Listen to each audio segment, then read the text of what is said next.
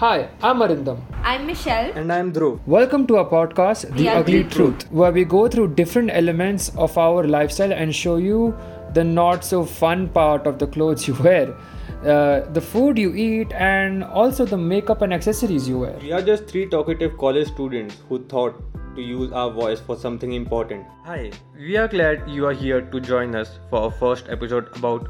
Um, here's a hint for you guys it's fashion.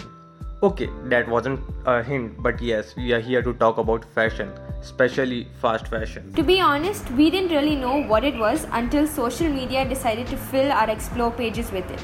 So we're gonna try to break this down for you. Nice and simple. We did the research so you don't have to.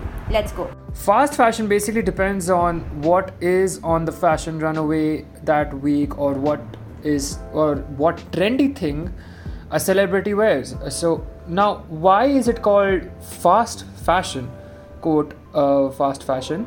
It's just mass production of cheap and trending clothes. As the price goes down, so does the quality, my friend. Basically, think of it as revolving door. Fashion never stays the same, it keeps changing. Now, when a market has continuous changes, a brand has to be compatible with that. So, brands keep changing the clothes they make so they can better accommod- accommodate current fashion trends. Don't sound so bad. I mean, a brand has to put the consumer first, right? But let's move on to the other side of the situation. We saw the glamour, now let's see the contrary side.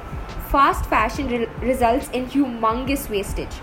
The excess clothes either get dumped in a landfill or incinerated. It also results in low wages paid to the workers, low wages for long hours spent. It creates more problems than it solves.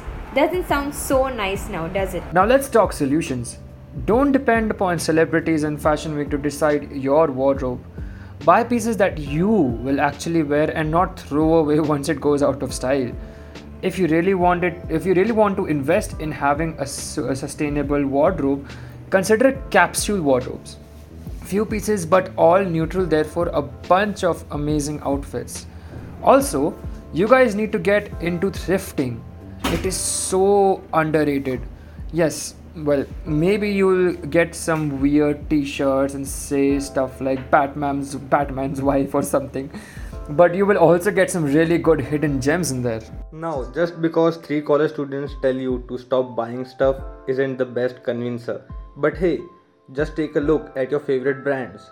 See, if they are sustainable and ethical, then then decide if you want to give them your money. The decision is yours. Now, what comes after outfits? Makeup, accessories? Well, I guess you have to check it out in the next episode. Signing off, your talkative college friends who are just trying to spread awareness. Bye bye. Bye bye. Bye!